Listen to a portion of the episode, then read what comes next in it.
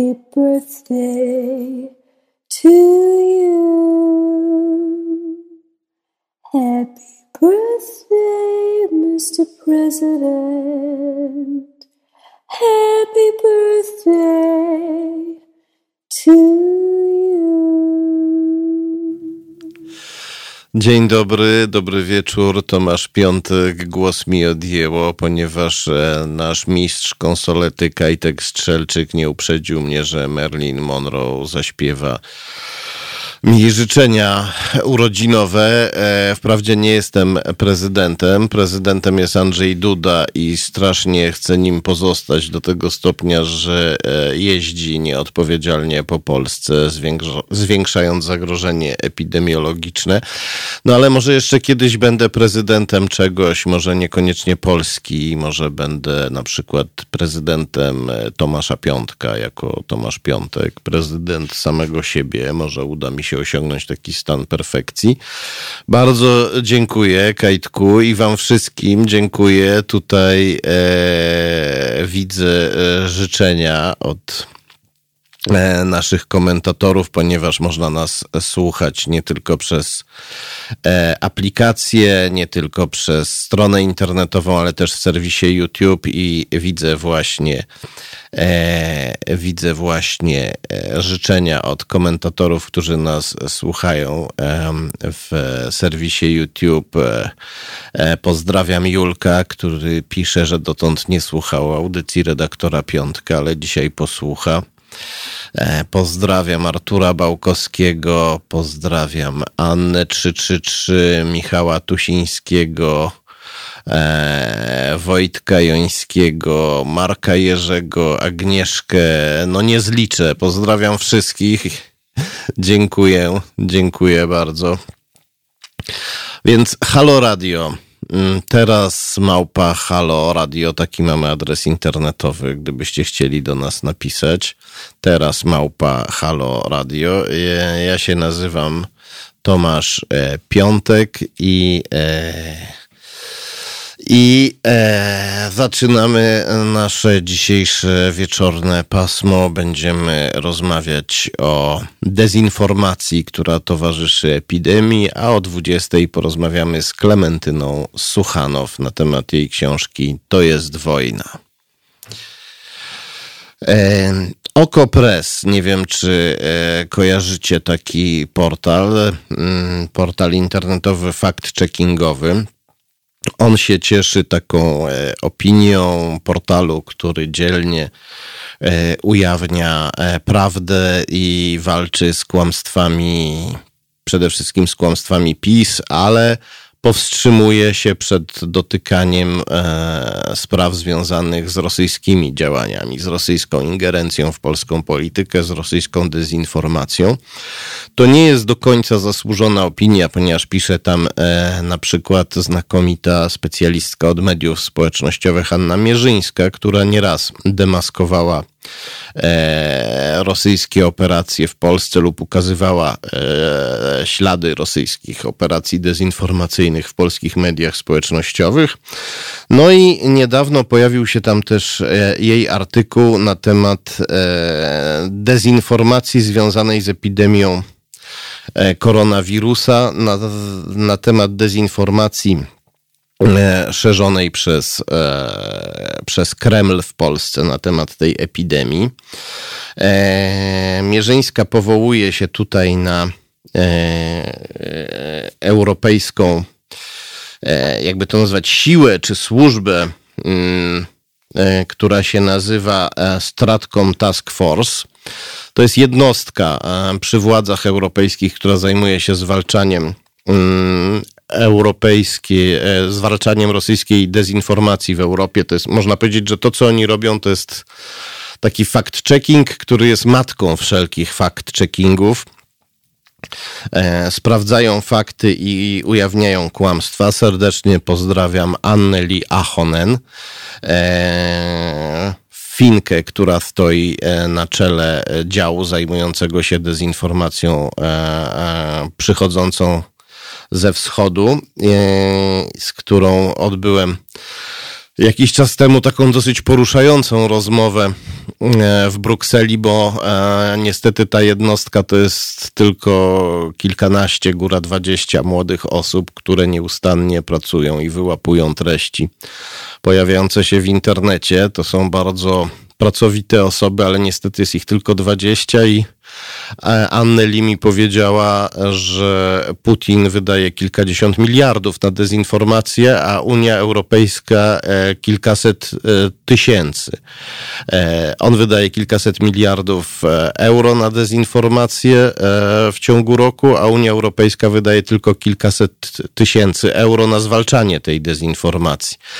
No mam nadzieję, że od tego czasu to się, to się zmieniło i Anneli Ahonen i jej mm, Stratcom Task Force oraz portal Okopres i Anna Mierzyńska piszą na temat tego, jak Rosjanie również przy okazji epidemii koronawirusa próbują nam e, robić wodę z mózgu. E, serwuje nam się opowieści, że wirus został wyhodowany przez słynnego miliardera George'a Sorosza, który jak wiadomo e, stoi za wszystkim, za całym złem, które się dzieje na na, na świecie, jak e, zniknie na przykład e, szynka z lodówki, to znaczy, że zjadł ją George Soros i tak dalej. Ale przy okazji tej nam się wmawia również, że ten wirus, koronawirus został wyhodowany w laboratorium amerykańskim w Gruzji. W Gruzji. No i już taka e, bajeczka ma prowadzić do, mm, ma nas prowadzić e, do takiej konkluzji, że właściwie może to dobrze, że Putin w 2008 roku napadł na Gruzję i szkoda, że nie udało mu się całej tej Gruzji zająć, bo może gdyby ją zajął, to może by zajął też to laboratorium i powstrzymałby tych krwiożerczych Amerykanów przez rozprzestrzenieniem tego koronawirusa i tak dalej. Ale nie tylko takie narracje są szerzone. Szerzona jest szerzona tak, że była również do mnie dotarła narracja, również do mnie dotarła opowieść, szerzona między innymi przez prawicowych, prorządowych dziennikarzy, ale pojawiająca się też w anonimowych e, SMS-ach, e, w tweetach ta wiadomość mówiła o tym, jakoby Polska miała zostać podzielona na e, strefy, e, na strefy zamknięte o granicach strzeżonych i mielibyśmy w takich strefach tkwić bez możliwości wyjazdu, poruszania się po Polsce. I po co taka narracja jest szerzona? Ta narracja jest oczywiście nieprawdziwa, ponieważ e, były pewne ruchy wojsk związane z manewrami, e, właśnie z ćwiczeniami NATO w Polsce, ale nie było żadnych e, dyslokacji, nie było żadnych przemieszczeń, nie było żadnych przeprowadzek jednostek wojskowych, które byłyby niezbędne przy dzieleniu Polski na strefy bo, e, ostrzeżonych granicach, bo takich granic musiałoby pilnować wojsko.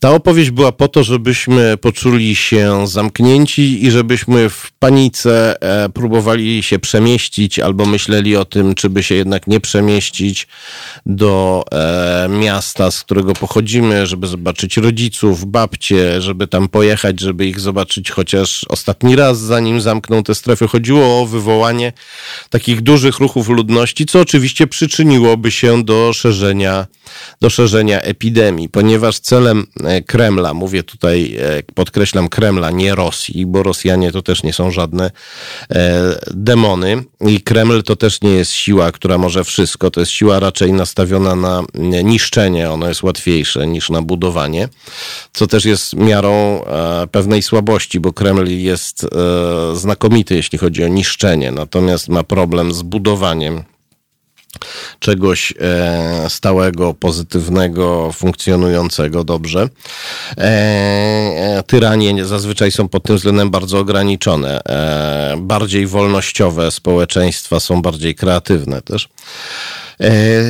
Więc celem Kremla jest przede wszystkim wprowadzanie chaosu i niszczenie więzi społecznej. E, to jest to, w czym e, ta tyrania jest dobra i epidemia koronawirusa tutaj jest, można powiedzieć, spadła im poniekąd, nie powiem z nieba, bo nie sądzę, żeby z nieba to spadło, no ale jest dla nich takim darem, darem losu, jest dla kremlowskich dezinformatorów i destruktorów, którzy chcą niszczyć więzi społeczne w naszym kraju i na naszym e, kontynencie i po to ta e, narracja była szerzona. E, I tutaj radzę właśnie uważać na wszelkie plotki. Jeśli pojawiają się jakieś plotki, które skłaniają nas do nerwowych ruchów, to proponuję właśnie, żeby wziąć głęboki oddech i się zastanowić, czy na pewno nerwowe ruchy w warunkach epidemii są dobre.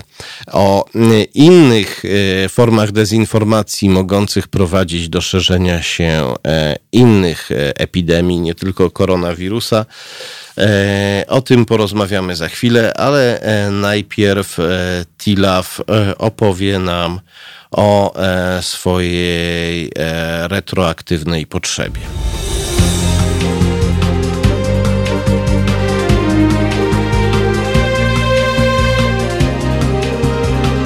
Halo Radio. Halo Radio, halo.radio, taki mamy adres internetowy, nasz adres mailowy teraz małpa halo.radio, gdybyście chcieli do nas napisać. I mamy też telefon, jak się zdaje. Nie, nie mamy telefonu. Ktoś zadzwonił, ale się chyba e, nie dodzwonił. E, rozmawialiśmy o propagandzie koronawirusowej e, i dezinformacji koronawirusowej. Tutaj dodam od siebie, że obserwowałem przez a, Jakub Wątły na antenie, czyli nasz, e, nie powiem ojciec dyrektor, ale ojciec założyciel. E, Jakubie, jesteś tam? Słyszysz nas? Tak, jestem. Bardzo Ci przepraszam, e, że przeszkadzam w programie. Ale Witam Państwa serdecznie. Ja tylko na chwilę. Tomeczku, e, e, przyjacielu nasz, jeden z wielu filarów projektu naszego, Tomku, najlepsze życzenia od nas wszystkich z okazji kolejnych 18 urodzin chłopaków. Dzięki wielkie i nawzajem wszystkiego najlepszego. Bardzo, bardzo wam dziękuję. Oby do przodu z takimi jak ty. Kłaniam się nisko Tomeczku, Państwa pozdrawiam, Ciebie też nie przeszkadzam. Dobrego programu. Dzięki wielkie. Dzięki. Samych dobrych programów. Dzięki wielkie. To był e, Jakub Wątły. Nie miałem pojęcia, że to, e, że to on ale to bardzo, e, to bardzo miłe. Wracając do tego, o czym mówiliśmy wcześniej, obserwowałem działania, propagandę, która jakby była proepidemiczna. O, chyba mamy następny telefon. Obserwowałem propagandę, można powiedzieć, proepidemiczną, która od kilku lat była intensywna w Polsce, czyli tak, czyli tak zwaną propagandę antyszczepionkową. I e, ona e, raczej odnosiła pewne sukcesy, jeśli chodzi o Odrę, w tym sensie, że pojawiały się w Polsce e, i wcześniej na Ukrainie też ogniska Odry, która wydawała się wcześniej opanowana, ale ponieważ ludzie przestawali się szczepić, przestawali szczepić dzieci, więc na nowo te ogniska Odry wybuchały. Nie, tej propagandzie nie zauważyłem takich akcentów, które wskazywałyby na to, dzisiaj mogłyby wskazywać na to, że jej celem było e, przygotowanie nas do propagandy e, korona, e, koronawirus, e, przy, przy, przygotowanie nas na epidemię koronawirusa, czy raczej przygotowanie nas na to, abyśmy byli bezbronni wobec e, koronawirusa, gdyby, e, gdyby tutaj tak pół żartem, pół serio powiem, gdyby antyszczepionkowcy wiedzieli, że nadchodzi taka epidemia i gdyby, gdyby przywódcy antyszczepionkowców wiedzieli o tym, że nadchodzi taka epidemia koronawirusa i gdyby chcieli pomóc ją rozszerzyć, to wmawialiby swoim wyznawcom, że nie tylko szczepionki są szkodliwe, ale również mycie rąk. Natomiast niczego takiego nie zauważyłem. Ale e, ta propaganda antyszczepionkowa, to można powiedzieć, że to jest dowód na to, że e, koronawirus nie został tak pół żartem mówiąc, to jest dowód na to, że koronawirus nie został e, sztucznie przygotowany, nie żadna jakaś zła siła go nam tutaj specjalnie nie sprowadziła, bo gdyby tak było, to by nas uczono przez kilka lat o szkodliwości, o rzekomej szkodliwości mycia rąk. Tak pół żartem mówiąc. Natomiast niezależnie od tego, że najprawdopodobniej antyszczepionkowcy nie mieli nic wspólnego z nadejściem tej epidemii koronawirusa, to jednak odnosili one, oni duże, pewne sukcesy, jeśli chodzi o robienie wody z mózgu. Nie tylko Polakom, ale ludziom na e, całym świecie. E, tutaj dodam, że nieufność wobec szczepionek e, istniała zawsze, odkąd pojawiły się szczepionki. W XVIII wieku pojawili się lekarze chodzący po miastach, po wsiach, którzy wtedy jeszcze nie było strzykawek, wbijali ludziom takie nożyki do szczepień w ramię i ludzie wtedy byli tak kontrolnie zakażani niewielką ilością e, zarazków, przechodzili krótki stan podobny do chorobowego, ale słabszy i w ten sposób się uodporniali na niektóre choroby i e, o rzecz jasna ludzie wtedy reagowali, ludzie wtedy reagowali na to bardzo nieufnie. Uważali, że ci doktorzy to są źli czarnoksiężnicy, którzy chodzą z tymi nożykami i wbijają te nożyki po to właśnie, żeby zarazić ludzi chorobami i że to przez tych doktorów te epidemie. I taka nieufność wobec tego, co, czego nie znamy jest... E, jest e, czymś, e, czymś naturalnym, ale no mamy mm, jakby jest nie tylko naturą żyjemy, ale mamy też rozum. I e, przed takimi instynktownymi e, lękami powinniśmy się bronić za pomocą o, rozumowania. Mm, mm, I były też inne czynniki, które sprawiały, że propaganda antyszczepionkowa trafiała tak dobrze do niektórych ludzi, bo koncerny farmaceutyczne, które antyszczepionkowcy oskarżają o bycie częścią wielkiego spisku przeciwko ludzkości, te koncerny faktycznie nie zachowywały się przez lata w sposób e, etyczny. Przez lata na przykład e, odmawiały krajom trzeciego świata leków przeciwko epidemii AIDS, leków w takiej cenie, której obywatele tych krajów mogliby sobie te, te leki kupować. E, ktoś zwrócił uwagę kiedyś na to słusznie, że koncerny przeznaczają e, gigantyczne pieniądze na e, leki antydepresyjne, a bardzo względnie niewielkie na leki antymalaryczne, chociaż masa biednych ludzi w Afryce cierpiała z powodu malarii, no ale ci biedni ludzie byli biedni, nie mieli pieniędzy, a ludzie cierpiący na depresję w Stanach Zjednoczonych i w Europie mieli więcej pieniędzy i stać ich było na leki. To było cyniczne i dlatego wiele osób chętnie uwierzyło w inne, już takie e, znacznie mniej wiarygodne oskarżenia pod adresem koncernów farmaceutycznych, oskarżenia szerzone przez ruch anty, e, antyszczepionkowy, który e, oskarżał koncerny między innymi o to, że za pomocą swoich szczepionek powodują autyzm u dzieci. E, za tym miałyby stać jeszcze mroczniejsze e, plany w wersjach takich radykalnych. To szczepionki miałyby nas osłabiać po to, żeby łatwiej było nam robić e, wodę z mózgu. I to jest bardzo ciekawe, jak o robieniu wody z mózgu mówią ci, którzy robią wodę z mózgu, ale niestety to jest bardzo częsta praktyka, że złodziej woła łapać złodzieja. Bardzo e, ciekawe jest e, to, mm, że mm, w e, roku, jeśli dobrze pamiętam, tak, w październiku 2018 roku amerykańscy naukowcy z George Washington University w amerykańskiej stolicy w Waszyngtonie opublikowali taką pracę, która się nazywa, jeśli to przetłumaczyć na polski,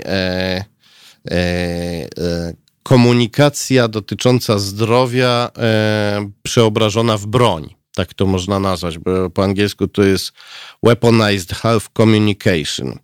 A pod tym tytułem tej pracy znajduje się podtytuł brzmiący Twitterowe boty i e, rosyjskie trolle rozkręcają dyskusję na temat e, szczepień.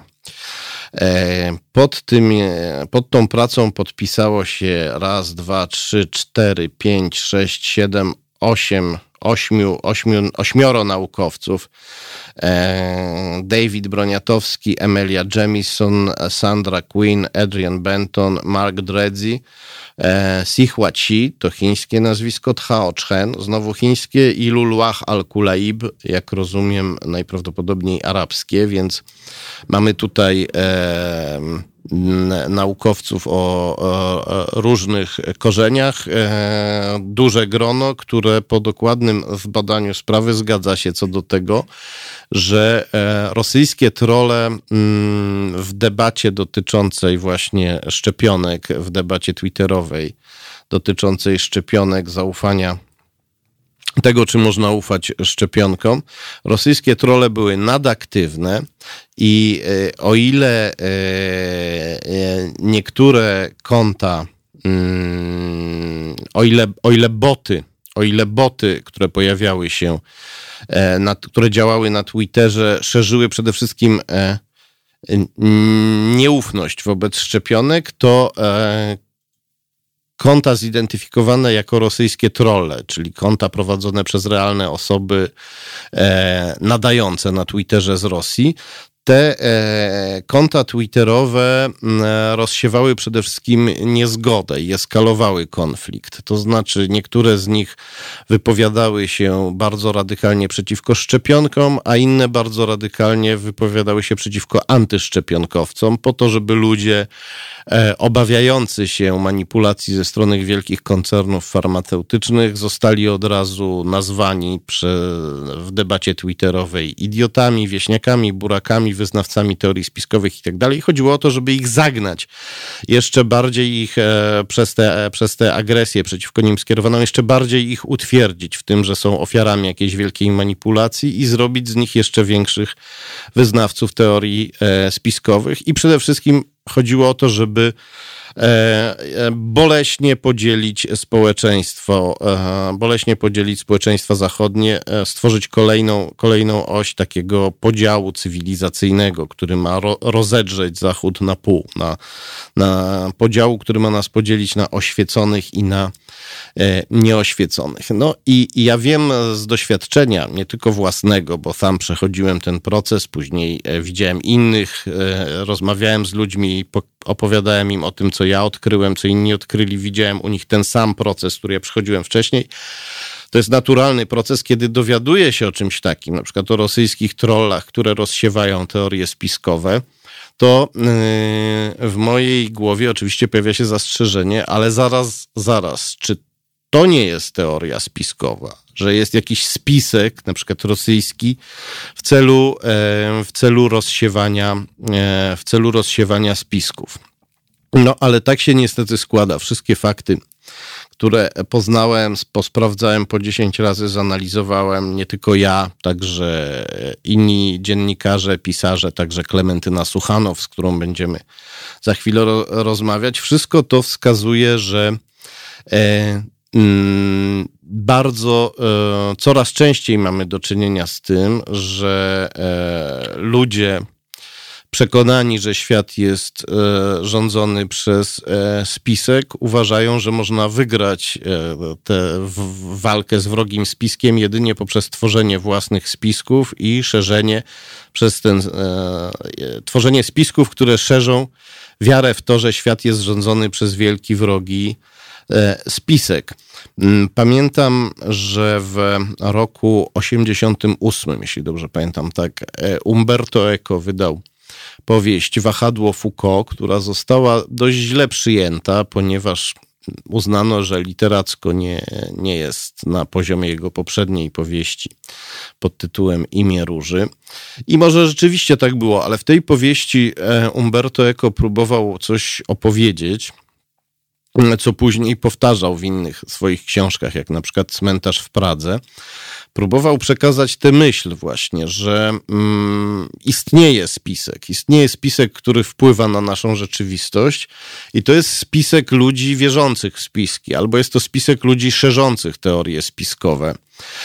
Ja się długo nad tym zastanawiałem, na jakiej zasadzie to działa, bo my jesteśmy przyzwyczajeni do myślenia, że e, spisek to jest taka kompensacja, że wiara w spisek to jest taka kompensacja, że jak ktoś sobie nie radzi ze światem, i e, nie wie, dlaczego się dzieje to wszystko, co się dzieje, to sobie wymyśla jakiś spisek i e, w ten sposób czuje się mocniejszy, bo mu się wydaje, że zrozumiał rzeczywistość, że za tymi niezrozumiałymi wydarzeniami stoi jakiś, e, jakaś siła, jakaś konspiracja, która te wszystkie wydarzenia powoduje. Ale i tak często jest, ale często jest też tak, że mm, teorie spiskowe są nie, e, nie tylko kompensacją, są często też projekcją ludzie, którzy mają tendencję do spiskowania i e, uważają, że najlepszym sposobem na opanowanie rzeczywistości jest jakaś forma kłamstwa, konspiracji, manipulacji, a oni e, wierzą, że wszyscy inni tak działają e, i e, wymyślają spiski, z którymi walczą i tworzą spiski po to, żeby z tymi spiskami wymyślonymi walczyć. Są też cynicy i oni w tej e, w, w tym kłębowisku różnych teorii spiskowych wygrywają zazwyczaj, bo oni myślą jasno i oni wierzą, że po prostu teoria spiskowa jest dobrym narzędziem e, i spisek też jest dobrym narzędziem, choć trudniejszym. Natomiast jeżeli ktoś już osiąga, e, ma odpowiednie zasoby, żeby tworzyć organizacje służące celom manipulacji, to ten ktoś wygrywa i, i szerzy swoją wizję świata, e, lub niekoniecznie swoją, bo wcale nie musi w te spiski wierzyć, ale wie, że ludzie chętnie wierzą w spiski i tworzy swój spisek, do którego się nie przyznaje, żeby e, kierować uwagę ludzi ku innym spiskom, żeby nie, nie zajmowali się e, realnie istniejącym spiskiem. To wszystko, o czym mówię, brzmi mm, bardzo zapewne nieprzyjemnie dla większości z nas, bo my chcemy myśleć, że mamy taki dość przejrzysty ogląd rzeczywistości, że to, o czym e, czytamy codziennie w mainstreamowych mediach, to jest, e, e to jest prawda, że, to, że tam czytając mainstreamowe media, albo to, co się najbardziej przebija w mediach społecznościowych, czytając te wiadomości, mamy jakiś kontakt e, z rzeczywistością, ale mm, niestety e, tak e, nie jest. Media są coraz słabsze, są osłabione przez media społecznościowe. E, nie tłumaczą już nam rzeczywistości, nie mają już zasobów takich, żeby do końca analizować rzeczywistość. Przeszliśmy od względnej jasności do takiego półcienia. Żyjemy w takim E, półcieniu i e, w tym półcieniu przy słabości mediów łatwiejsze są działania o charakterze manipulacyjnym. Niestety łatwo jest nie tylko szerzyć teorie spiskowe, łatwo jest też kreować konspiracje, działania manipulacyjne są znacznie łatwiejsze niż kiedyś i e, wiedza o tym jest e, niezbędna. To znaczy, jeżeli nie e, czytamy o, jeśli nie informujemy się, jeśli nie szukamy informacji i nie sprawdzamy informacji, o manipulacjach, które mają miejsce, o dezinformacji, o operacjach służb specjalnych, to umyka nam może nie istota polityki, bo polityka to nie tylko to, ale umyka nam istotna część, ważna część tego, jak dzisiaj wygląda, jak dzisiaj wygląda polityka. I ja rozumiem, że rozumiem tę reakcję, która się często pojawia u e, ludzi zainteresowanych polityką, którzy się bronią przed tym, bo przez całe lata e, o operacjach służb specjalnych, o mafiach, o konspiracjach, spiskach i tak dalej opowiadali nam szaleńcy lub ludzie dobrze udający szaleńców. Ale przychodzi taki czas, kiedy mm, wczorajsze szaleństwo staje się mądrością, a wczorajsza mądrość staje się głupotą. Zmieniły się kompletnie warunki tego, jak e, funkcjonują media, zmieniła się, e, zmienił się stopień przejrzystości naszego świata, który stał się bardziej skomplikowany i nieprzejrzysty. E, zmieniły się zasady działania służb specjalnych, które teraz już nie ma takich. E, bardzo rzadko się zdarza, żeby ktoś komuś dawał walizkę pełną rubli i mówił: Sfotografuj mi te lub tamte dokumenty. Teraz mamy do czynienia ze skomplikowanymi sieciami, pośrednikami i często ważniejsze jest wywieranie wpływu niż zdobywanie informacji. I jeżeli nie zmierzymy się z tym jako obywatele, i świadomi odbiorcy informacji, to po prostu stracimy kontakt e, z rzeczywistością. Porozmawiamy o tym jeszcze za chwilę, e, ale mamy, jak się zdaje, telefon. Ktoś tutaj bardzo cierpliwie czeka. Ktoś, kto się podpisuje, Włodzimierz z Moskwy. To bardzo ciekawe. Halo? Ciebie, towarzyszu Piątek. No, ja wam nie towarzysz, a... Proszę obywatelu, i byśmy tutaj na Łubiance podobno mówił, że jakiś dzień rozbijania jest, wyślę, wyślę umyślnego pod drzwi i niech umyślnie przyniesie to. To jest, to jest przed drzwiami. Ojej. E, już się boję. Czy to jest e, wielka paczka koronawirusa na przykład? To, Ale co, oczywiście. to, co teraz, e, to, co teraz tam przez te drzwi przechodzi, nasz mistrz konsolety Kajtek poszedł do drzwi właśnie. E, czekamy, czekamy. Ojej, dostałem coś, dostałem coś. No, o mamo, co ja dostałem?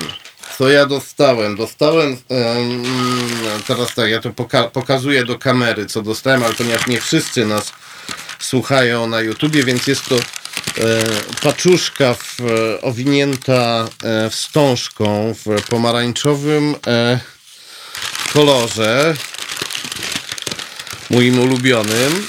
O matko, dostałem gigantyczną ilość cukierków. Rozsypały mi się. Ojej, ja chyba muszę, tak, muszę tegoś inaczej. E, dobrze, więc słuchajcie, pławimy się w cukierkach w tej chwili w Halo Radio. O mamo, i dostałem, e, e, dostałem jeszcze, dostałem obrazek, dyplom, coś takiego, obrazek od anarchistycznej sekcji szyderczej. Bardzo dziękuję. I to jest Wilki Zając, czyli postaci ze słynnej e, kreskówki z czasów e, sowiecko-radzieckich. E... Nie będziemy mówić, żeby gwiazdeczki też przeliczyć. O, tych gwiazdeczek jest dużo, tak, tak. Na oko, bo to jest Wilki Zając, postaci z kreskówki. E, a, e, I e, rzeczywiście otacza ich, że tak powiem, aureola z bardzo licznych gwiazdeczek i pod tym mamy jeszcze napis. Pust будет każdy dzień niepowtarimym, czyli niech każdy dzień będzie niepowtarzalny. Krasiwym, dobrym, radosnym, szczęśliwym, czyli pięknym, dobrym, radosnym, szczęśliwym. Пусть самые чудесные мгновения ждут впереди Udaci z dniem rождения i podpisane anarchistyczna sekcja szydercza czyli niech mm, e, najcudowniejsze chwile przed e, Tobą czekają. Sukcesu z dniem, e, sukcesu z dniem narodzin, czyli z urodzinami, tak. Sukcesu z urodzinami życzy anarchistyczna sekcja szydercza. No bardzo życzy dziękuję. i anarchistyczna sekcja szydercza. Słucham? Także wszystkiego życzę. Halo, halo? Szydercza. Przerywa w Włodzimierzu, coś tam, chyba, chyba gdzieś tam na Łubiance e, FSB tutaj się wdało, zaczęło nas podsłuchiwać. Ale trzy literowe. E, wszystkiego najlepszego życzy Papcio oraz e, cała sekcja Szydery. Bardzo wam Pozdrawiam. dziękuję też e, e, za te piękne A, rzeczy. Jeszcze taki, jest taki magnesik, żeby oznaczyć odpowiednio lodówkę. dziękuję ogromnie. I za cukierki też, których jest ogromna ilość. O, to było piękne, więc chyba musimy... E, e, E, e, musimy chyba w tej chwili, e, ja na pewno muszę moje burzę uczuć, która we mnie się w tej chwili pojawiła, muszę jakoś opanować za pomocą lejców muzyki. Więc Klerub, to chyba holenderskie nazwisko, Klerub i Titio to nie wiem. Więc Klerub i Titio zaśpiewają nam o, o swoim e, ogromnym e, pragnieniu ukojenia za pomocą muzyki. Halo Radio. Gadamy i trochę gramy.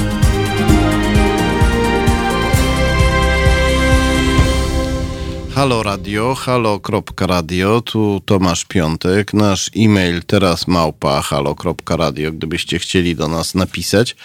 Żeby już zakończyć na dzisiaj tylko oczywiście temat antyszczepionkowców, to przypomnę o sukcesach politycznych, jakie e, odnieśli w ostatnich latach. Pamiętamy chyba wszyscy, że przedstawili e, w Sejmie swój projekt e, ustawy o szczepieniach. Trafił ich projekt, ich projekt e, E, trafił do Sejmu. Natomiast mało kto wie, że przedstawiciele tego ruchu w Sejmie poprzedniej kadencji się pojawili. To był poseł Jarosław Porwich, który e, wszedł do Sejmu z listy Kukiz 15, opuścił ten e, klub, żeby przejść do koła Wolni i Solidarni, które stworzył nieżyjący już Kornel Morawiecki, ojciec premiera Mateusza Morawieckiego. Razem z Porwichem trafił, trafił do tego koła poseł Sylwester Chruszcz który mm, w ocenie e, ekspertów stanowi e, narzędzie rosyjskich wpływów w Polsce. Poseł e, Porwich e, mało się e, odznaczył, jeśli chodzi o działalność w szerszym, w szerszym gronie. Wiadomo było, że wspierał nie tylko Kornela Morawieckiego, ale też Adama Andruszkiewicza, znanego nacjonalistę o poglądach probiałoruskich i prorosyjskich. Porwich e, należał do antyszczepionkowego zespołu parlamentarnego, któremu przewodził poseł Paweł Skutecki. E, Paweł Skutecki wywoływał kontrowersje, które nie ograniczały się do spraw medycznych. W marcu 2018 e, roku Skutecki wywołał międzynarodowy skandal. Mianowicie odwiedził Liban, gdzie spotkał się z działaczami antyzachodniej partii Hezbollah, która jest wspierana przez prorosyjską Syrię i przez wiele państw jest uważana za organizację terrorystyczną. Po powrocie Skutecki E, wychwalał w Polsce Hezbollah e, w rozmowie z portalem o nazwie X-Portal. Ten portal należy do narodowego ekstremisty Bartosza Bekiera, założyciela prokremlowskiej organizacji Falanga. I w tym samym czasie, kiedy Skutecki odwiedził Liban, a potem rozmawiał z Bekierem, e, z jego e, portalem, Agencja Bezpieczeństwa Wewnętrznego zatrzymała trzech podwładnych Bekiera, trzech członków falangi, e, zatrzymała ich za terrorystyczną prowokację na Ukrainie. Chodziło o podpalenie budynku organizacji mniejszości węgierskiej, zapewne w celu zwrócenia Węgrów przeciwko Ukraińcom. Bekier i jego koledzy odwiedzają Donbas, aby okazać poparcie putinowskim separatystom, którzy zbrojnie zagarnęli ten wschodnioukraiński region. Bekier współpracował też z Mateuszem Piskorskim, oskarżonym o szpiegostwo na rzecz Rosji. I ja się domyślam, że kiedy o tym wszystkim mówię, to teraz e, może się tworzyć w głowie słuchaczy, w waszej głowie niezła karuzela, bo tu szczepionki, tu Hezbollah, tu Syria, tu nastawianie Węgrów przeciwko Ukraińcom, tu Donbas, tu o, oskarżony o szpiegostwo Piskorski, tu e, neofaszysta Bartosz Bekier. Wydaje nam się nieprawdopodobne, że ludzie niszczący czy zwalczający zachodnie wartości na różne sposoby, tu antyszczepionkowcy, tu faszyści, tu jawni zwolennicy Kremla, e, tu ekstremiści muzułmańscy z Hezbollahu. E, wydaje nam się nieprawdopodobne, żeby ludzie tak różni e, mogli ze sobą współpracować, a jednak te sieci tak wyglądają. Zachód jest wciąż potężnym przeciwnikiem i dlatego solidarność między bardzo różnymi grupami się pojawia, bardzo różnymi od siebie grupami się pojawia, jeżeli chodzi o wspólne zwalczanie, zwalczanie Zachodu, a mm, Kreml e, pracuje nad tym, żeby te różne, bardzo różne ekstremizmy, które łączy nastawienie antyzachodnie, e, na gruncie tego wspólnego nastawienia współpracowały ze sobą. Dla, nam się to wydaje bardzo dziwne, że narodowy ekstremista, neofaszysta polski może współpracować z e, muzułmańskimi ekstremistami w Syrii, choć równocześnie w po Polsce będzie biegał i krzyczał, że trzeba wszystkich ciapatych muzułmanów z Polski wygnać. Ale mm, tak wygląda, e, tak wygląda właśnie polityka i z tym też musimy się mierzyć. O bardzo niezwykłych sojuszach za chwilę będziemy rozmawiać z Klementyną Suchanow, ale e, najpierw e, rodzina mieszkająca w dużej wieży emitującej światło nad ogromnym zbiornikiem wodnym E, zaśpiewa nam o e, wznoszeniu się na dużą wysokość.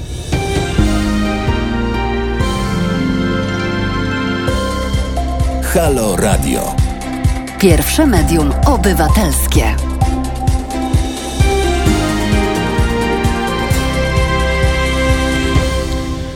Halo Radio, halo.radio, taki mamy adres internetowy. A adres mailowy mamy teraz małpa halo.radio Powtarzam, teraz małpa. Gdybyście chcieli do nas e, napisać, możecie słuchać też podcastów na naszej stronie internetowej i możecie też nas e, wesprzeć, e, o czym też możecie przeczytać na naszej stronie internetowej. O tym, jak nas wesprzeć, bo dzięki temu, że nas wspieracie, to gramy, gadamy, jesteśmy na antenie i mówimy o rzeczach, o których inne media boją się mówić. Mówimy o rzeczach, o których nie boi się mówić mówić Klementyna Suchanow, nasza gościni.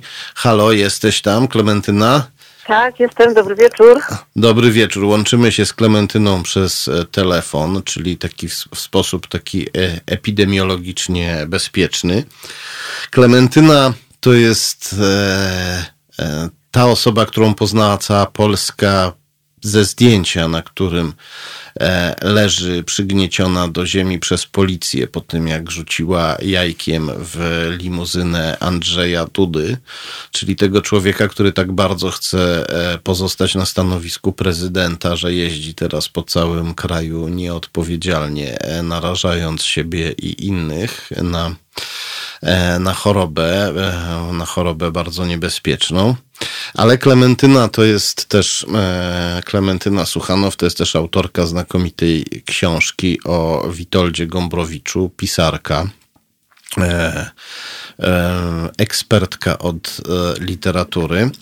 I Klementyna to jest również dziennikarka śledcza, albo pisarka śledcza, ponieważ Klementyna jest autorką książki, która właśnie wyszła, książki pod tytułem To jest wojna, kobiety, fundamentaliści i nowe średniowiecze. E, jedną, jednym z bohaterów tej książki, jeśli można tak powiedzieć, jest e, znane nam e, Stowarzyszenie Ordo Juris, stowarzyszenie, które dąży do wprowadzenia całkowitego zakazu aborcji, antykoncepcji, rozwodów, jednym słowem do zafundowania nam takiej już totalnej wojny religijnej.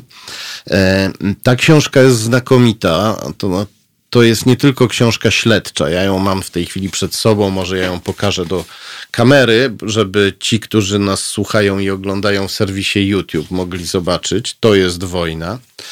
To jest książka śledcza, ale to jest nie tylko książka śledcza, ponieważ to jest też. E, to jest zapis manipulacji międzynarodowej. E, Hmm, dokładnie opisanej, do, opis tego, jak różne powiązane ze sobą, ściśle współpracujące organizacje na całym świecie próbują nas cofnąć do średniowiecza, ale to jest też opis e, reakcji i walki. Walki i reakcji emocjonalnej, jaką to budzi e, ta, jaką budzi ta manipulacja w duszach E, kobiet walczących, e, e, walczących z tą próbą cofnięcia nas do średniowiecza, także w duszy samej autorki. To jest książka bardzo osobista, a równocześnie faktograficzna, znakomicie udokumentowana.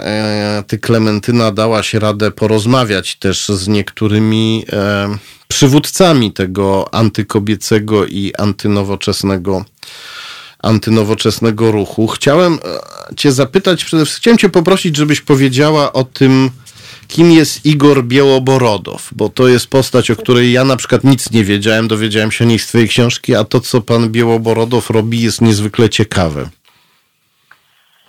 No, zaczynamy od e, rzeczy najciekawszych, najbardziej sensacyjnych i, i, też chyba takich, przy których Polacy się lekko wzdrygną, ponieważ e, przez Polskę w zeszłym roku przeszła e, niezwykła panika związana z tęczowymi maryjkami, a tymczasem Igor Białoborodow, który jest e, pracownikiem Rosyjskiego Instytutu Studiów Strategicznych, pracującego dla Kremla, takiego think tanku, prowadzonego również przez byłych, mm, w tym konkretnym przypadku przez byłego mm, szefa wywiadu zagranicznego, więc jest to taka bardzo specjalna instytucja i Igor Białoborodow tam pracuje i on w pewnym momencie jako mm, tak naprawdę analityk, y, socjolog zajmujący się demografią, Y, stał się nagle działaczem antyaborcyjnym i tak się zaczął przedstawiać w Polsce i tak tutaj był przyjmowany. No dobrze, tym... czyli to jest, e, żeby uporządkować, Rosyjski Instytut Studiów Strategicznych,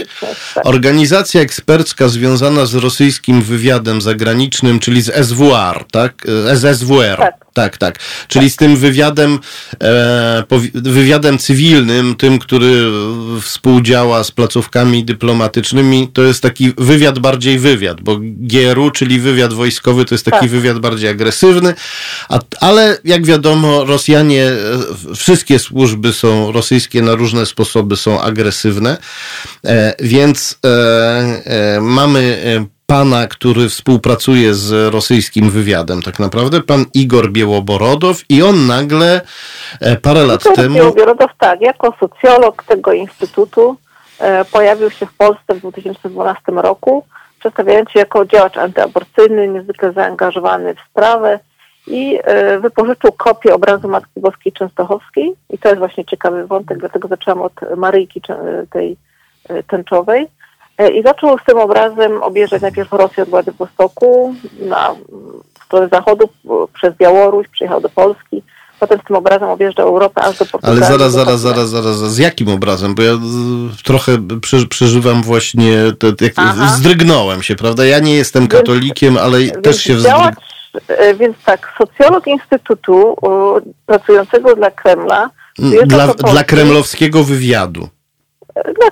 No, specyfika tego RIS-u, tak zwanego w skrócie, czyli Instytu, Rosyjskiego Instytutu Studiów Strategicznych, polega na tym, że jak um, źródła Reutersa e, w Moskwie mówiły, e, tenże instytut był odpowiedzialny za ingerencję w, i ten cały pomysł, tak na, za pomysł E, ingerencji w wybory w Stanach Zjednoczonych.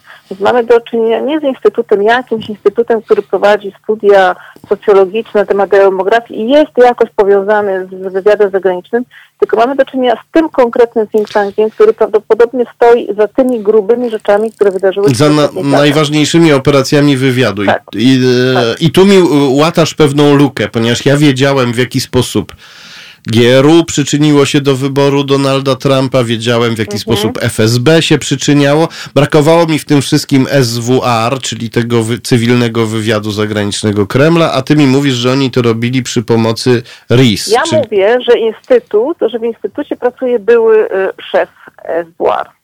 No i okej, okay, no. dobra, to, okay. to wiemy i reszty się domyślamy. E, I teraz e, człowiek z, tej, z tego instytutu związanego bardzo mocno, na pewno personalnie bardzo mocno związanego z rosyjskim wywiadem, instytutu, który tak. Współdziałał przy operacjach wywiadowczo-wpływowych w Stanach Zjednoczonych. Człowiek tego instytutu, pan Igor Białoborodow, on tam chyba dyrektorem jakimś był, tak?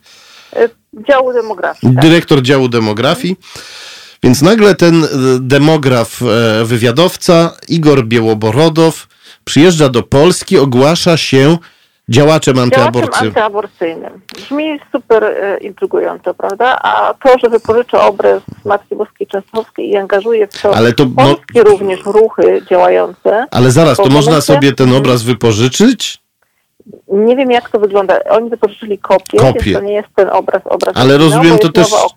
Ale to też jest jakaś, rozumiem, kopia poświęcona, katolicy wierzą w jej świętość i tak dalej. No, oczywiście, no, ona jest specjalna. Oni teraz ją przewożą po Ameryce Południowej, trwają. Um, prace, jak to się nazywa, konserwatorskie, ponieważ mm. coś tam się odkleja, bo klimat, bo przewożenie i to ma jakiś wpływ. Także ona jest też historyczna i też o nią bardzo dbają. Dobrze, no więc te, te, te, bierze sobie pan Białoborodow tę świętą kopię i co z nią robi? I jeździ sobie najpierw po Rosji, a potem jeździ z nią po świecie. Po drodze a... spotyka się z różnymi organizacjami, i nawiązuje całą taką współpracę, taką siatką, siatkę tych ruchów, bo wszędzie tam po drodze, gdzie przejeżdżają, to są albo wspólne modlitwy, albo jakieś wykłady. Ale chcesz powiedzieć, że się prawosławni w Rosji modlą do katolickiej ikony? Tak, no mhm. tak. Prawosławni, którzy są jakby historycznie rzecz biorąc, dosyć wrogo nastawieni no, do tego. No tak, no tam kościoła. oczywiście, tak, zawsze tak było, że to łaciński Rzym przychodzi i chce nas tutaj tak, prawosławny lud... na to z takim chce nas zniewolić prawosławnie. zaciekłością, tak? tak? Tak, Tymczasem tenże obraz Matki Boskiej Częstochowskiej nagle łączy Rosjan i Polaków, jest właśnie e, symbolem jakiejś duchowej, e, e, jak to się nazywa, mm, jest takie słowo na e, kościelny rok. Ekumenizmu takiego. Ekumenizmu, o właśnie, właśnie. No, jest to, pachnie z daleka to jakąś ściemą, jak to się mówi. No, bo, bo czy, czy, rozumiem, że, że duchowni prawosławni dostali od e, z Kremla, czy też e, od SWR, od wywiadu informację, że akurat tak. przy tej katolickiej ikonie macie się modlić, bo... Tak, i macie ją całować, bo tam są całe takie rytuały związane z tym, że się ją przewozi, całuje, klęka. Coś no dobrze, i przy tej okazji pan Białoborodow organizuje spotkania, zebrania i co, tak, co na... Tak, poznaje całą tą plejadę antyaborcjonistów europejskich. On w Polsce ma tutaj takie dobre wejście, ponieważ e, wiele amerykańskich organizacji, które e, postanowiły po 1989 wejść na rynek, religijny rynek Europy Wschodniej, e, miały pewne lęki związane z biurokracją czy z korupcją, żeby otwierać swoje siedziby w Rosji, więc niektóre z nich otwierały się w Polsce z tym, że miały działać na Rosję. Jedna z tych organizacji, która nazywa się Human Life International, E, która ma siedzibę w Gdańsku, ona była właśnie jednym z... Human Life International to jest największa międzynarodowa taka antyaborcyjna e, organizacja. E, I oni tutaj jakby osiedleni od lat znający rynek i mający kontakty z Rosjanami, oni byli naturalnym jakby partnerem dla tego Igora Białobiałego. Aha, i oni go wprowadzili do Polski. I oni go wprowadzili do Polski, oni go też połączyli z resztą Europy. Bo jak rozumiem, to miała być taka peregrinacja, jak to się ładnie mówi, piel, tak, pielgrzymka tak, tego obrazu od oceanu do oceanu, czyli oni tak. od Oceanu Pacyficznego, od Władywostoku sobie wędruje ten tak. obraz i w końcu dociera gdzie? Do Fatimy. W Portugalii. W Portugalii. Aha, czyli dlatego mówisz, że on e, tam nie tylko rosyjskich antyaborcjonistów wokół tego obrazu skupiał, tak. ale też europejskich. Pan tak. Białoborodow. Ten obraz był, e, no, służył jako taki artefakt w pewnej operacji zagranicznej, możemy powiedzieć. wylansowanej przez Instytut Pracujący dla Kremla. Tak to w skrócie można nazwać. No fajnie, że tak powiem. To znaczy, nie fajnie, ale e, to jest coś e, niesamowitego. I... Co, co ciekawe, bo ja o tym tam wspominam, ale e, to może tak jak się czyta, nie przemawia tak bardzo do wyobraźni. Natomiast ja to pamiętam głównie z obrazów, dlatego że Igor Białoborodow w tymże czasie, ja to też opisuję, założył sobie konto na Facebooku, na którym właśnie wszystko jest tak antyaborcyjnie przedstawiane. To znaczy on to konto zakłada pod to, żeby się uwiarygodnić jako taki działacz. E, I e, tam są cały czas obrazki tego, jak on jedzie tu, jak jedzie tam i są wrzucane. Takie są też e, zdjęcia z konferencji w Łodzi właśnie z tym środowiskiem, z jakiegoś ich spotkania plenerowego, całej tak jakby rady tej pielgrzymki od oceanu do oceanu. Tam są nie tylko Polacy. Ale to jest, um, przepraszam, to jest, więc, jaki to jest rok? To jest taka ciekawa, więc to jest taka ciekawa historia, którą odtwarzałam e, dzięki jego profilowi. I co ciekawe, a czego nie dodałam w książce, a dla Ciebie będzie niezwykle istotne, że tego nie dodałam, bo uznałam, że no powiedzmy, okej, okay, więc najpierw to powiem, a potem to sobie ocenisz sam. Um, Igor Białoborodow figuruje też wśród znajomych e, prezesa Ordo Juris Jerzego Kwaśniewskiego. A no właśnie, Ordo Juris. I tutaj się nam e, w pewnym momencie zatacza pewne kółeczko. Mhm. Nie wiem na ile możemy wyciągać wniosków z tego, że się znają. Może jest to przechodnia znajomość, może to jest inna znajomość, nie mam pojęcia. No nie tak sądzę, żeby do... byli fanami e, Minecrafta na przykład i żeby nie, tak się poznać. w każdym razie na tym profilu do Igora Białoborodowa z prośbą o jakąś rozmowę o jakimiś pytaniami, ale nie dostałam odpowiedzi, tak samo jak prezes Ordo Juris też odmówił mi rozmowy. E, a kto, jaki to był rok? W którym roku ta niezwykła pielgrzymka obrazu? To wszystko jest bardzo interesujące, bo to wszystko zaczyna się wtedy, kiedy Putin dochodzi po raz trzeci do władzy i kiedy spotyka się z protestami w Rosji. Czyli to jest e, i kiedy ostatecznie zaczyna się Euromajdan. To jest, jesteśmy cały czas na przełomie 2012 13. No dobrze, ale to jest czas, kiedy jest Euromajdan, Polacy popierają Euromajdan, jest też w Polsce e, e, histeria związana z teoriami spiskowymi naokoło e, tak. katastrofy w Smoleńsku, które tak, mają, tak. te teorie spiskowe mają antyrosyjski wydźwięk. I e, w tym samym czasie ojcowie Paulini e, z Częstochowy, jeśli dobrze zrozumiałem, wypożyczają świętą kopię świętego obrazu kremlowskiemu tak, szpiegowi, agentowi. Również, tak, także, dlatego, że w tym czasie odbywa się też wizyta patriarchy Cyryla Kościoła Prawosławnego w Polsce. Jest to wizyta historyczna, bo takiej nigdy nie było w historii Polski Rosji. A możesz w powiedzieć... W 2012 e, roku dochodzi do tej wizyty, to jest jeszcze za prezydenta Komorowskiego latem. On się spotyka z dostojnikami naszego kościoła, między innymi jest tutaj bardzo przyjmowany przez Michalika. E, I e, jeśli prześledzimy też, to bardzo prosto sprawdzić sobie na przykład w Google Trends, prześledzimy sobie wyrażenie ideologia LGBT na przykład, to bardzo wyraźnie też widać, e, że od tego momentu, od tego roku też gdzieś po tej wizycie e, to słowo zaczyna być uruchamiane w Polsce i, i zaczyna też funkcjonować jako coraz. Ono istniało wcześniej, co widać, ono istniało gdzieś tam, kiedy się mówiło o, o w ogóle o gender, Natomiast taki pik i wielki wzrost jest też od tamtego momentu. Ja, o ile ja pamiętam, to po tej wizycie propaganda, bo wcześniej propaganda gender istniała w Rosji. Propaganda gender, propaganda homoseksualizmu, o tym, znaczy te pojęcia tak, istniały tak, w Rosji, tak, o tym się tak, mówiło. A po wizycie patriarchy Cyryla nagle polski kościół katolicki zaczął mówić o ideologii tak. gender, o propagandzie gender. E... Wiesz, y, y, osoby, które tu studiowały, akademiczki na przykład, z którymi mam do czynienia, które się zajmowały gender, jak Agnieszka Graf czy Ela Korolczuk, y, one wiedziały o tym wcześniej i to gdzieś tam takim, one to już zauważały. Natomiast rzeczywiste takie, taki wzlot i, i wzmożenie jest e, po tej wizycie i tak jak mówiłam, to można bardzo prosto sprawdzić sobie e, w tym Google'u, e, to widać. Także to wyrażenie gdzieś tam sobie już krążyło, natomiast nabrało mocy i no nie wiem, w jakiś sposób niezwykle zainspirowało polski kościół. Tak to nazwijmy oględnie. Może, może dodajmy jeszcze, że patriarcha e, Cyryl e, w czasach e, sowieckich był zarejestrowany tak. jako tajny współpracownik KGB, czyli sowieckich służb specjalnych tak, pod pseudonimem Michajłow.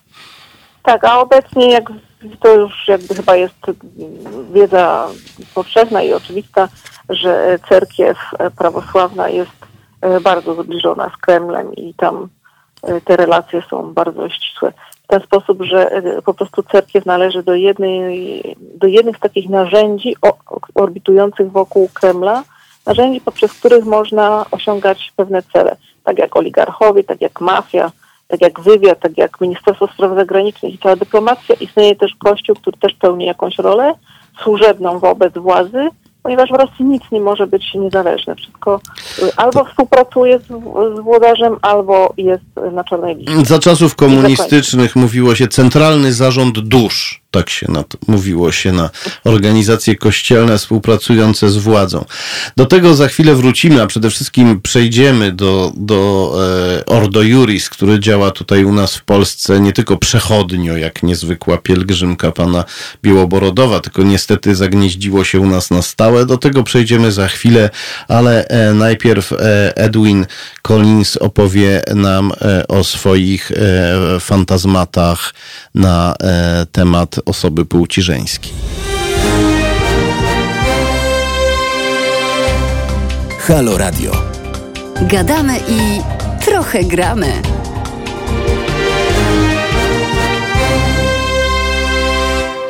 Halo Radio, czyli halo.radio, taki mamy adres internetowy, a nasz adres mailowy to jest teraz małpa halo.radio.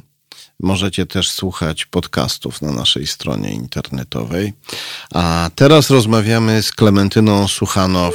O, halo, jesteś tam? Jestem, tak. O, tak, tak. Rozmawiamy telefonicznie, czyli tak epidemiologicznie bezpiecznie. Rozmawiamy z Klementyną Suchanow o informacjach, które ujawniła w swojej książce To jest wojna. Pełen tytuł To jest wojna, kobiety, fundamentaliści i nowe średniowiecze książce e, dużą rolę odgrywa Ordo Juris, znana nam organizacja antyaborcyjna, antyhomoseksualna, antykobieca, antyrozwodowa, antynowoczesna i tak dalej, czyli jakby to powiedzieć... I antyunijna. I antyunijna. Wojnoreligijna, czyli taka, która chce nam tutaj wojnę religijną już e, całkiem w pełni zafundować. Ale najpierw zacznijmy może od tego, co to jest Światowy Kongres Rodzin, bo od tego już tak e, gładko przejdziemy do Ordo Juris, a ten Światowy Kongres Rodzin to jest jest dosyć niezwykły przypadek. O tak, e, Światowy Kongres Rodzin to jest e, taki kongres, który nie miał o, ogromnego znaczenia kiedyś, kiedy został założony w połowie lat 90., ale nabrał zdecydowanie wiatru w żagle w ostatniej dekadzie, można powiedzieć, ale też tak, e, zwłaszcza od roku 2012 od e, kongresu w Madrycie, na który to kongres również Igor Białogorodow razem z Aleksiejem Komowem, który jest Ci dobrze znany, wybrał się e, razem właśnie, żeby tam się pojawić. A Aleksiej Komow to kolejny tak, krem, myślę, kremlowski działacz. Tak, kremlowski działacz z E, z rodowodem w służbach specjalnych, który jeździ po zachodzie i... Jest uznawany za ambasadora tylko kongresu jakby i działa bezpośrednio we współpracy i jest, zasiada też w różnych fundacjach e, związanych z oligarchą rosyjskim, ale e, Konstantinem Małofejewem. Więc jest to taka postać specyficzna, w Rosji mało znana, ale bardzo znana dobrze na Zachodzie. Na przykład on bywał bardzo często na E, kongresach, zjazdach e, włoskiej ligi. Był również e, Ligi, na, czyli tej partii, an, antyunijnej, antymuzułmańskiej, mhm. antyhomoseksualnej, antynowoczesnej, tak. która rządziła we Włoszech przez jakiś czas. Czyli on jest takim ambasadorem Kremla wśród ultraprawicowców, ultrareakcjonistów tak, na Zachodzie. Wiesz, doskonale posługuje się wieloma językami, bo mieszkał na Kubie i w Londynie i jego ojciec podróżował. I jak jego ojciec podróżował służbowo za czasów do, sowieckich. Jak domniemuje, tak. po prostu pracował dla wywiadu. Był takim więc... dy, był, ta, był dyplomatą, dyplomatą, który nie figurował e, w tych rejestrach, w których tak. E, pracowników ambasad oficjalnie, tak, tak. Był tak zwanym dyplomatą na podwójnym etacie, jak to się mówiło, czyli takim, który pracował nie tylko w dyplomacji.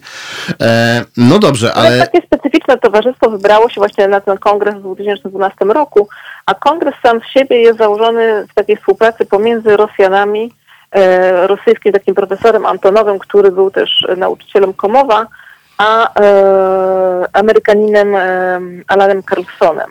Jakby taka jest historia tego I kiedy, i kiedy, i kiedy ci dwaj panowie... się. Oni się spotkali w Moskwie, Carlson został zaproszony w sposób e, niespodziewany dla niego samego. E, on jest socjologiem, Antonow jest również socjologiem, tutaj mamy bardzo dużo Aha, dobrze, czyli w połowie lat 90. E, moskiewski tak. socjolog Antonow... Antonow zaprasza amerykańskiego socjologa Carlsona, Carlson przyjeżdża tam na wizytę, jest do znany, ma jakieś wykłady do Moskwy, jest styczeń, jest bardzo zimno, 95 rok i e, tak od słowa do słowa e, dochodzą do tego, że i jeden i drugi marzą o czymś takim, żeby stworzyć takie międzynarodowe forum. E, tę wizytę Carlson... Ale międzynarodowe forum czego lub dla kogo? Międzynarodowe forum ludzi, jak to mówią, przyjętych wartościami tradycyjnymi, promujących antyaborcję, co do czego Antonow się zresztą bardzo szybko odnosi i mówi, że no wie pan, e, tak, ale w Rosji no, aborcja jest bardzo powszechna i nie da się nagle e, 90 kilku procentom społeczeństwa powiedzieć, że są morderczyniami. E, to po prostu u nas nie zadziała w taki sposób, jak to działa w Ameryce. Bo Carson przyjeżdża i pochodzi też z takiego środowiska takich e, ortodoksyjnych i, ekstremistycznych e, działaczy antyaborcyjnych. Akurat to jest taki moment, kiedy sądzona jest jedna z kobiet należąca do takiej zwanej Armii Boga, która próbowała zabić jednego z lekarzy w klinice antyaborcyjnych, który zresztą przeżył, ale został później zabity przez jej kolegę. Także to był taki moment, kiedy Stany miały bardzo złą reputację, te środowiska antyaborcyjne, bo one dokonywały po prostu zamachów na życie E, bądź lekarzy, bądź pielęgniarek. Rozumiem, to, to, to, to tak, tak bronili życia, że aż zabijali. Że zabijali, tak. No dobrze, więc e, trochę przestraszony tym wszystkim pan Carlson, który tak, strasznie... Tak, stworzyć jakieś takie forum międzynarodowe, gdzie można by się wymieniać doświadczeniami. Czyli jak, e, jak, zabi jak zabijać w imię życia, tak żeby nie mieć kłopotów. No, może nie wszędzie chodziło o to, żeby promować e, zabijanie e, lekarzy, ale chodziło o to, żeby stworzyć sobie takie forum wymiany myśli, takie właśnie e, wymieniać się know-howem. Jak i, zastraszyć i tak lekarzy tak bardzo, żeby już nie trzeba było ich zabijać? Tutaj problem polegał na pieniądzach, więc Amerykanie dostarczyli jakby tych pieniędzy, Rosjanie na początku nie byli tak bardzo aktywni, ale co ciekawe właśnie w okolicach tego 2012 roku, kiedy Białoborodow i Komow jadą na ten kongres do Madrytu. Aha, czyli wtedy e, panowie związani, tutaj tak, czekaj, uściśle. Nabiera mocy. W Rosji... widać... Poczekaj, czekaj, uściśle. Rosjanie byli w tym od początku, ale w 2012 tak. roku pojawiają się Rosjanie, e, co do których mamy pewność, że są tak, związani z Kremlem, z tak. rosyjskimi służbami. Dobrze. I co się wtedy dzieje? E, cały kongres nabiera mocy. On e, wreszcie jest zorganizowany również chwilę później na Kremlu. Widać też po organizacjach hiszpańskich. Bo to, bo to, się dzieje, bo, to, bo to jest coś, co się robi, to jest impreza doroczna, tak? Coroczna, tak? Wcześniej to nie była tak bardzo doroczna, ale już od tamtego czasu jest doroczna. Mhm. Wcześniej nie była tak stricte roczna. Rozumiem. A od 2012 zaczynają to e, robić co roku i w 2014, jeśli dobrze pamiętam, kongres odbywa się na Kremlu. Się również na Kremlu, tak. I to jest e, wielki sukces Komowa, który e, bardzo się starał to zorganizować.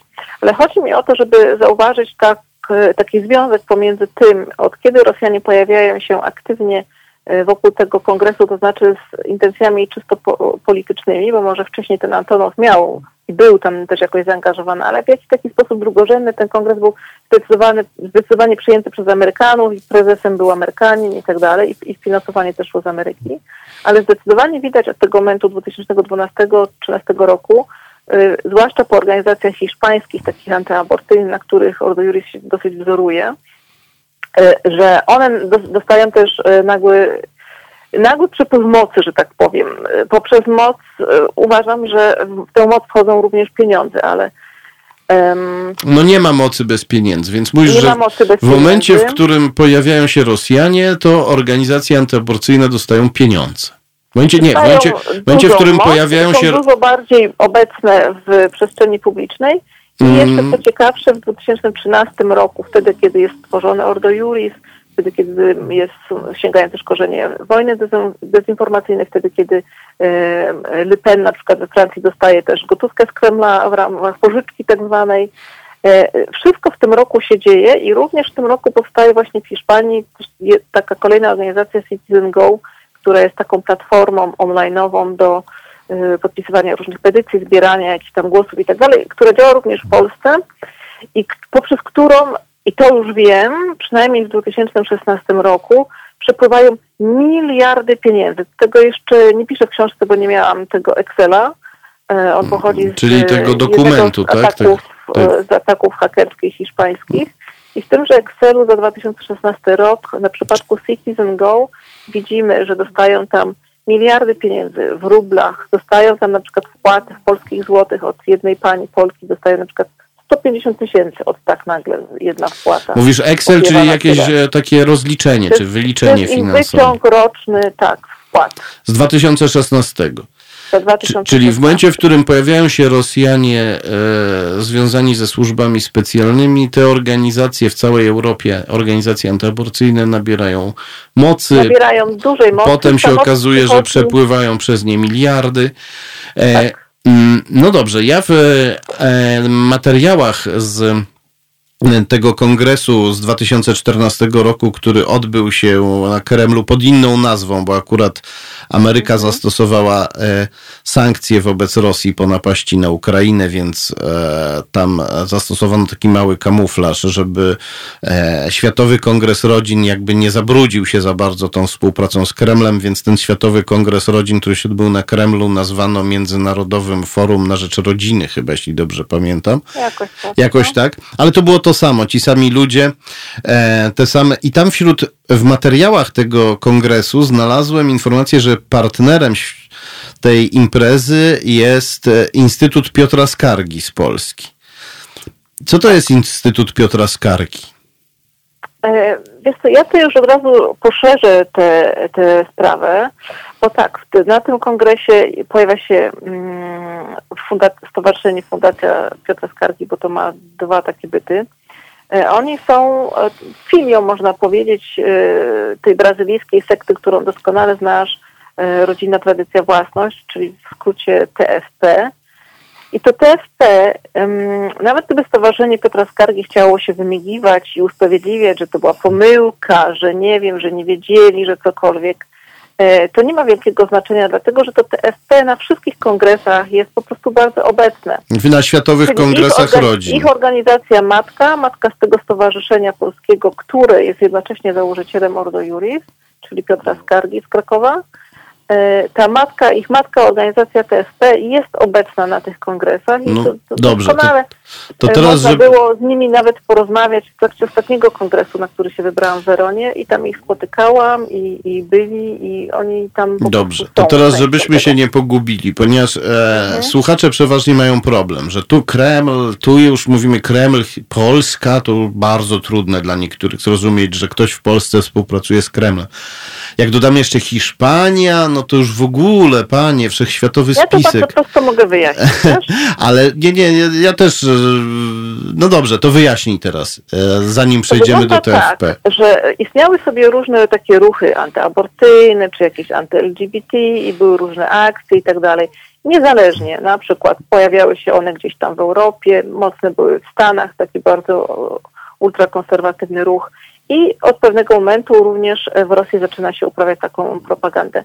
Ale i te ruchy istniałyby sobie i nigdy nie miałyby takiej mocy, gdyby w pewnym momencie jeden z krajów się mocno w to nie zaangażował, żeby w celu wykorzystania tego do, do, do, do, do wykorzysta, e, żeby wykorzystać to do celów geopolitycznych. I tutaj mam na myśli właśnie Kreml, i to jest e, ten problem dla ludzi ze zrozumieniem całej sprawy, bo Kreml w Polsce zwłaszcza to jest cały czas takie, że nawet moje nazwisko, jak e, ludzie przeczytają sobie Słuchanow, to od razu mi mówią, że jestem rosyjską agentką i tak dalej. Tak mocne są te rusofobiczne, antykomunistyczne polskie odruchy. Natomiast Kreml od tego momentu, od 2012 roku, kiedy Putin po raz trzeci dochodzi do władzy, przybiera kurs na konserwatyzm. On się ogłasza jakby liderem obrońcą wszystkich wartości chrześcijaństwa, a Zachód jest szatanem. Skrócie, tak, a nam się ciągle y, Kreml kojarzy. Ruchy, nam się ciągle Kreml kojarzy z komunizmem, tak, tak. tak, I że ponieważ się nazywasz tego... Suchanow, to jesteś komunistką i tak, tak dalej. Tak. tak. Od tego momentu Kreml, wykorzystując całą swoją wiedzę, przynajmniej 100 lat działalności swoich służb na świecie, i tworzenia międzynarodówki, zaczyna tworzyć kolejną międzynarodówkę. To jest międzynarodówka taka z jednej strony właśnie ruchów jak Le Pen Front National z Francji nacjonalistycznych i takich neofaszystowskich, a z drugiej strony ruchów właśnie antyaborcyjnych, anty-LGBT. Oni idą kilkoma kanałami po to, żeby i właśnie co zrobić. Po to mm. tak naprawdę nie, żeby chronić dzidziusie, tylko żeby w tym przypadku konkretnie, jeśli mówimy o Europie, rozbijać Unię Europejską.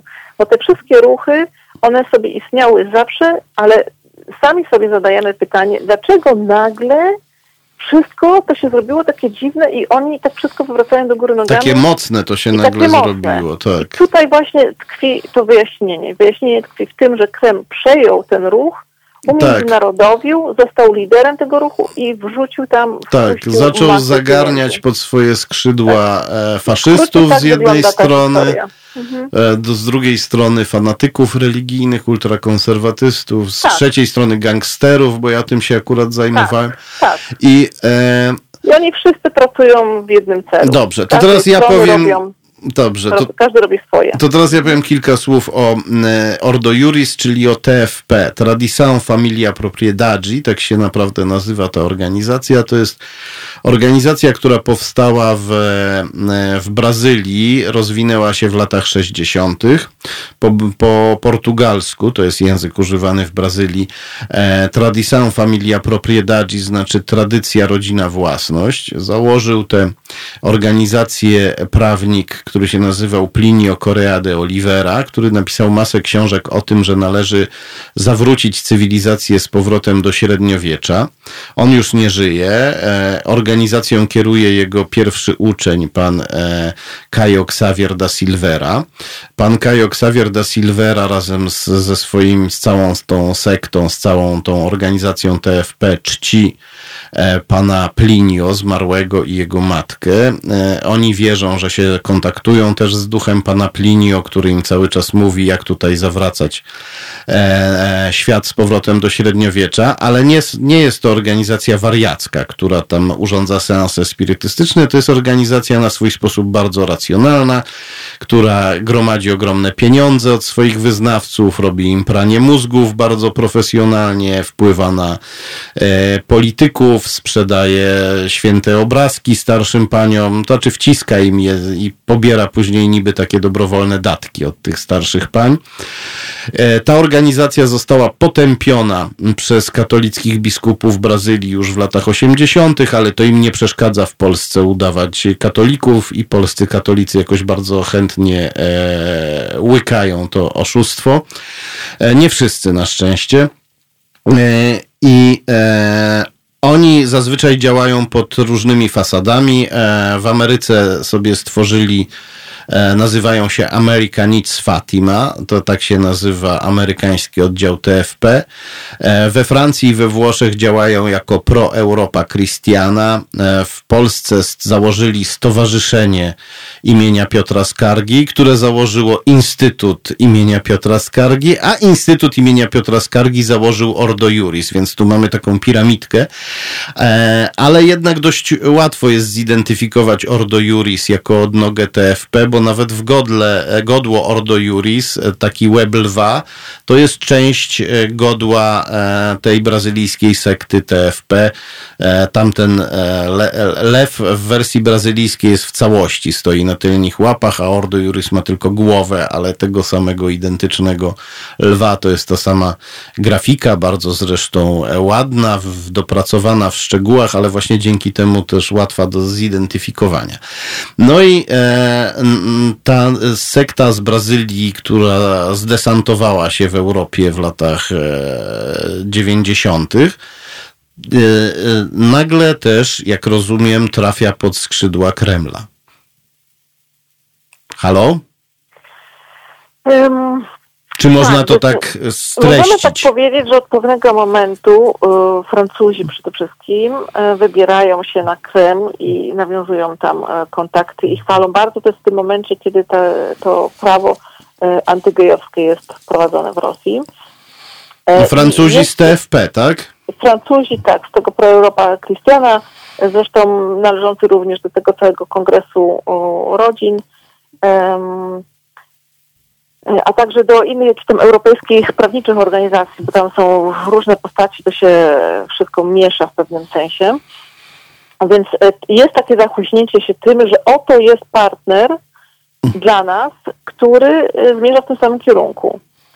E, tak samo to wygląda wśród tych amerykańskich ultrakonserwatystów, że oni od pewnego momentu, właśnie gdzieś mniej więcej roku 2012-2013, zaczynają wychwalać Putina zaczynają usprawiedliwiać e, Krym, aneksję na przykład, e, zaczynają mówić w ogóle takie dziwne rzeczy.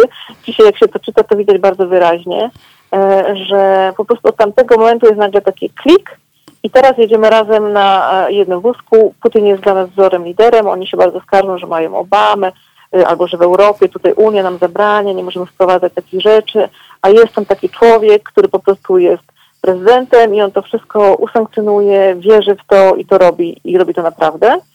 I oni wszyscy zaczynają kierować wzrok w tamtą stronę i poszukiwać też jakiś, z jednej strony Kreml ich poszukuje, a z drugiej strony oni też zaczynają poszukiwać jakichś e, relacji. Czyli to francuskie TFP e, jakby wpadło na pomysł tego mostu z Mosk, budowania mostu z Moskwą. Wydaje się, że w, w ogóle to tak wygląda, że to TFP europejskie bardzo mocne było we Francji i polskie TFP też jest założone z głównie Francji, bo stał za tym pewien człowiek, który e, jest Polakiem urodzonym w Brazylii, prawdopodobnie Leonard Przybysz. On był tym łącznikiem pomiędzy Brazylią, Francją, a potem Polską jeszcze w latach 80., jak opowiadał. No i e, założyciel, e, jeden z, jednym z założycieli Instytutu Skargi, figurującym zresztą tak, w, tak, w aktach, dokumentach, tak. dokumentach jest pan e Caio Xavier da Silveira z Brazylii, ale mieszkający we Francji. Tak, tam jest bardzo mocna właśnie, mocny ten oddział francuski. E, oddział francuski razem z niemieckim e, zakładają to polskie stowarzyszenie pierwsze. Pod koniec lat 90., ale oficjalnie w początku, na początku XXI wieku. To już jakby e, w każdym razie oni po prostu widzą i patrzą zachwytem na ten krem, że o, tam dzieje się to, czego my pragniemy. No dobrze, a dlaczego kiedy się ujawnia ich powiązania z Kremlem, to równocześnie pozywają na przykład tych do sądu, tych, którzy przecież skoro ten Kreml jest takim wzorcem i czerpią z niego siłę, to czemu to ukrywają? No bo jednak to jest troszeczkę niezbyt korzystne e, w krajach Unii Europejskiej, gdzie pewne standardy są ustalone, to jedno. I potem w zależności od krajów, na przykład Polska ma zdecydowanie taki rusofobiczny charakter, brzmi to po prostu źle w dyskursie publicznym, kiedy się wyciąga coś takiego. Więc e, oni się e, boją tego, znaczy z jednej strony właśnie jakby tam są, a z drugiej strony ukrywają tą obecność, albo przynajmniej publicznie nie chcą się do niej przyznawać. To zależy troszkę od kraju, bo na przykład we Włoszech nie mają z tym takiego no, problemu. No we Włoszech można... Przyjaźnie rosyjsko-włoskie są ewidentne, tak, tak. wyrażane wprost i tak dalej. Sympatia więc, dla tak Rosji mówię, jest ogromna, no bo Włochy leżą dość daleko od Kremla, więc... Tak, więc tak jak mówię, w każdym kraju to wygląda troszeczkę inaczej. E, w Polsce ma to taki charakter, jaki, jaki znamy, ale nie wszędzie tak to wygląda. E, w Hiszpanii jest tak pomiędzy, we Francji też więcej można, bo e, jest to kraj znany z rusofilii. Um, no. no bo, bo Polska... Ale w bałtyckich na przykład, gdzie Ordo Juris i te otwierają swoje kolejne filie, bo Ordo Juris działa w Polsce na tym rynku wschodnioeuropejskim, zaczynając kolonizować też powiedzmy inne kraje. Więc Czyli Or, e, Ordo Juris jako przedstawiciel TFP w Polsce jest też takim, w, taką franczyzą tak. na całą Europę Wschodnią tak. i jak TFP tak. zakłada kolejne komórki na przykład w krajach bałtyckich, to tam to robi to za pośrednictwem Ordo Juris. Znaczy nie, tam się pojawia zawsze najpierw TFP, dlatego że TFP ma bardziej międzynarodowe kontakty, a potem w te same kanały wchodzi Ordo Juris. I na przykład w tym momencie w Chorwacji jest istniejące TFP, ale równolegle e, istnieje coś takiego, co się nazywa Ordo Juris Chorwacka, czyli Ordo Juris Chorwacja po prostu. Podobne takie filie powstają, mm. są w Litwie, są w Estonii. Tam... Czuję, że może się coś takiego zacząć teraz dziać w Ukrainie. Mnożą byty i patrzą, która z tych organizacji lepiej zaskoczy. Tak tak. lepiej zadziała.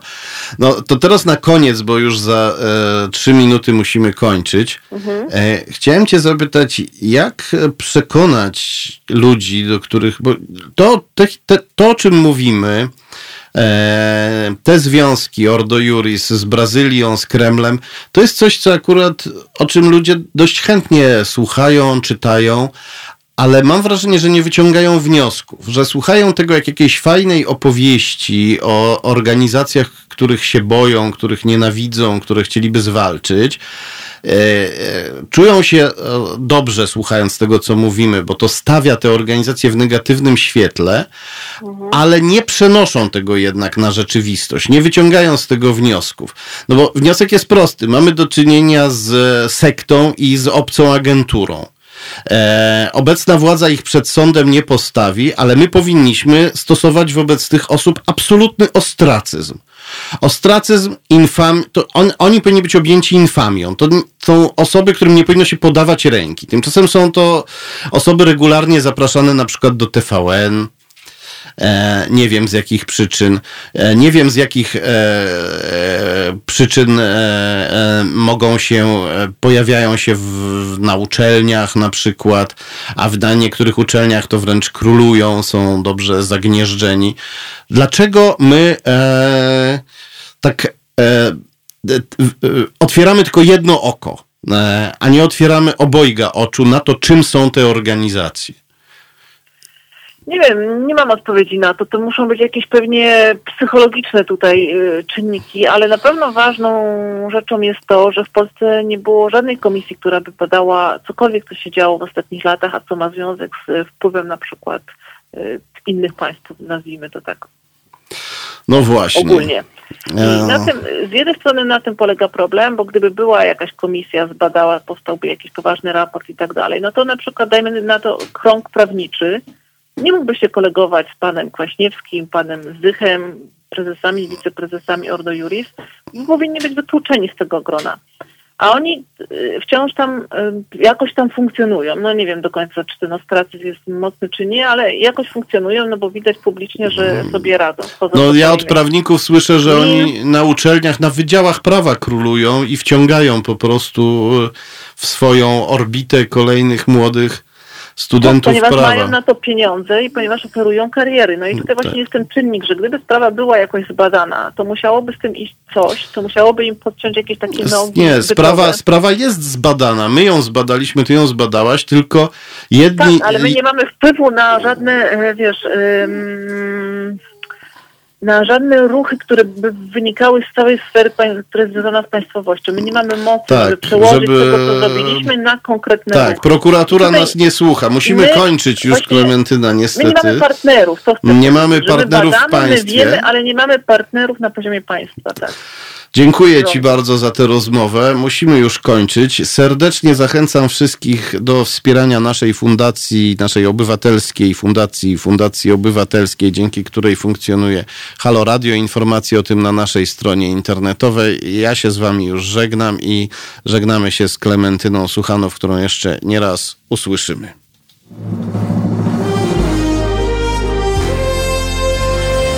To proste. Żeby robić medium prawdziwie obywatelskie, potrzebujemy Państwa stałego wsparcia finansowego. Szczegóły na naszej stronie www.halo.radio, w mobilnej aplikacji na Androida i iOS-a oraz na koncie Fundacji Obywatelskiej w serwisie www.patronite.pl. Naszym darczyniom i darczyńcom serdecznie dziękujemy.